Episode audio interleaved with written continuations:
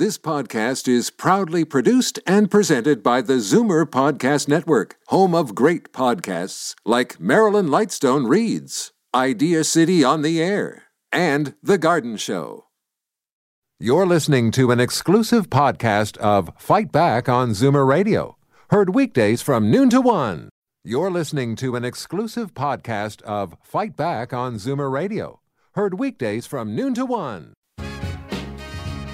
Fight Back with Libby Znaimer on Zoomer Radio.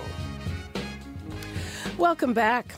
Toronto police headlined a town hall with the city's Jewish community last night. The subject was a recent rash of hate crimes, including swastikas and anti Semitic graffiti at York University and at a North York condo. And early in March, there were bomb threats at the downtown Jewish Community Center and another at York University's Glendon College. What came out of this meeting was a very sobering statistic. The 2016 Toronto Police Service Hate Crimes Report lists the Jewish community as the most targeted group for the 12th year in a row, with 43 out of 145 or 30% of the incidents reported in 2016 targeting Jews. Steve Schulman, the campaign director at the UJA Federation, joins me now to talk about this. Hi, Steve. Hi, Libby. So, uh, were you surprised by this? Not surprised by the statistics at all, because as you just mentioned, it's been a perennial fact. Uh, you've mentioned the last decade, but I've been working in this field uh, along with uh, quite a number of colleagues, and many in the community are aware this goes back for decades, so there might be some exceptional years where the Jewish community is not the most targeted group, but it is not an exaggeration to say perennially. I was following these statistics going back to the early 90s, and each and every year in this city, the Jewish community uh, has been, with some rare exceptions, the most targeted group for hate crimes. And uh, is that just, you know, garden variety, old fashioned anti Semitism?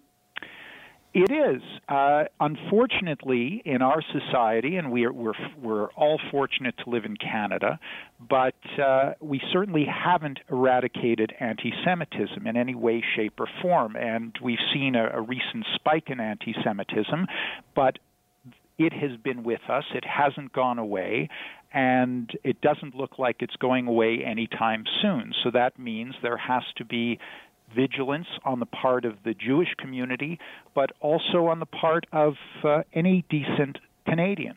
Um, do you attribute this spike to anything? A lot of people cite, you know, the growth in in right wing so called populist movements, uh, you know, both uh, in the United States and in Europe. Uh, is that part of your analysis?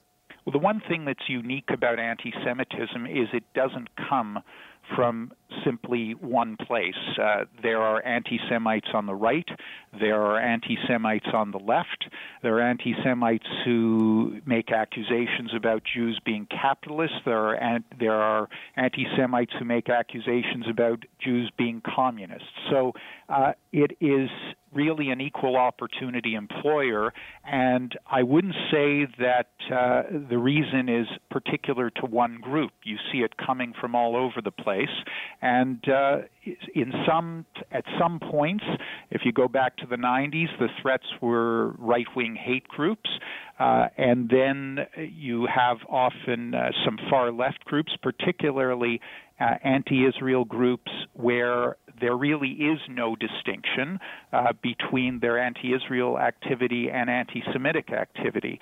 So you have it uh, from all around, and I wouldn't say, even though there's been a recent spike, that it can be attributed simply to a rise in right wing groups. Okay. Um, now, um, what did the police tell you about what can you do about this?